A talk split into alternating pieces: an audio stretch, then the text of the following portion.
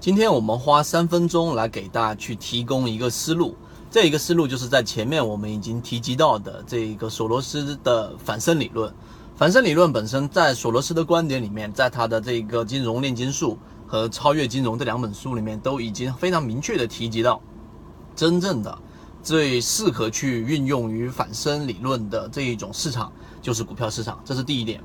第二点，那股票交易市场里面最值得我们认真去思考，并且后面我会拿很大的篇幅、完整版的视频以及我们完整版的文章、图文讲解、个股案例等等等等，我们都会要去用运用到这一种思维。那索罗斯本来是想做一个哲学家，那结果呢，他的给自己的评价就是自己成为了一个失败的哲学家，但是却成为了一个比较好的金融人。那他的观点里面，反身学理论，呃，一个值得思考的就是我要讲的第二个点，就是。实际上，我们会思考过，我们认为股票市场里面价值分析认为基本面，那股票它是能够直接反映出股票市场的这一种价值性的东西，所以呢，价格和价值相关的话呢，是价值决定了它本身在市场里面的价格，这是我们所说的基本面分析，这是摆在桌面上的第一个。第二个就是我们说的技术分析。技术分析认为呢，可能市场的这一种供需，然后决定了市场的一个价格，并且呢，历史是有可能会进行重复的，并且认为资金最主要的是能够直接影响到股票的一个价格的。所以呢，啊，结论就是可能资金影响于价格，趋势影响于价格，这是技术分析。当我们把这两个最核心市场里面的这一种呃分析方式放在桌面上的时候，我们会发现，在这个反身学理论里面，它提到了一个所有人都没思考过的问题，就是我们只思考过价值决定于价格，你却没有思考过，实际上呢，每一份价格都是参与者里面投入的一个一个观点，那么价格同时也会影响到一个上市公司的价值。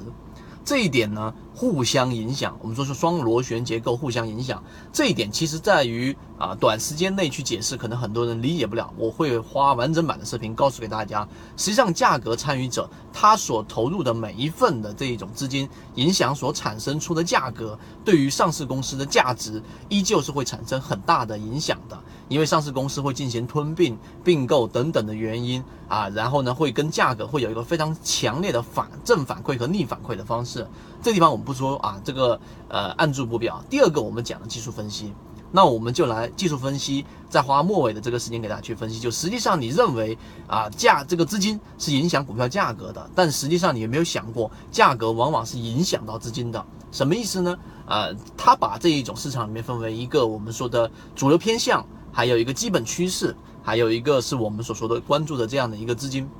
那基本趋势就像我们当一个上市公司本身不受什么样的关注的时候，当它因为某一种概念或者是各种原因吧，这种因素让它形成一个基本的一个趋势的时候。啊，然后就会产生另外一个东西，就是我们说所有参与者的一个偏向。有人认为它会涨，有人认为它会跌，这两种观点会不断的抵消，最终一定会有一个多余出来的这个方向，这就叫主流偏向。那认为它是会涨的，这个时候呢，股票价格的上涨反而引起了资金的注意，游资关注它了，基金关注它了，然后再去研究，哎，基本面也还不错，然后资金就会注进去，影响到这一只股票的一个上涨。光是这一点，我想大家都能听得明白。那么，但是我们却没有认真的在这个角度上去很认真的思考。我们总是去思考资金进来了，那哪些个股进了资金，然后股票进行了上涨。我们却没有想过，在上涨过程当中的初期，价格对于资金的吸引力，以及上涨过程当中的中期，价格对于我们所说的资金的进一步的强固的强入的这种吸引力，进行互相的这种反馈，最终让这一个股票上涨是进行快速的加速。还是负反馈，让这个加速很快的被扼杀掉，在一个比较低的位置。那么怎么去判断这一些中间产生了可能我们听起来是概念化的东西，把它给量化呢？这个我们在完整版视频里面，我会给大家啊很详细的去讲解到我们的思路，希望能给大家去建立自己交易模型的时候提供一些方向。我们认为这是很有价值的东西，并且我们也认为这不是一个短篇幅的一个内容能够给你说明白的。啊，不会是你想象中的一句话就能给你说明白的一个道理，并且呢，我们把这种道理给它量化掉，我们认为是非常有价值的。如果你对于我们讲的这一个反身理论有更深入想要去了解的，或者想看到完整版的视频，我们会在公众号里面给各位提供出来。但由于直播平台的原因啊，我在这地方不方便公布公众号的位置，知道的人互相转告一下就可以了。今天我们就讲这么多，希望对你有所帮助。好，各位再见。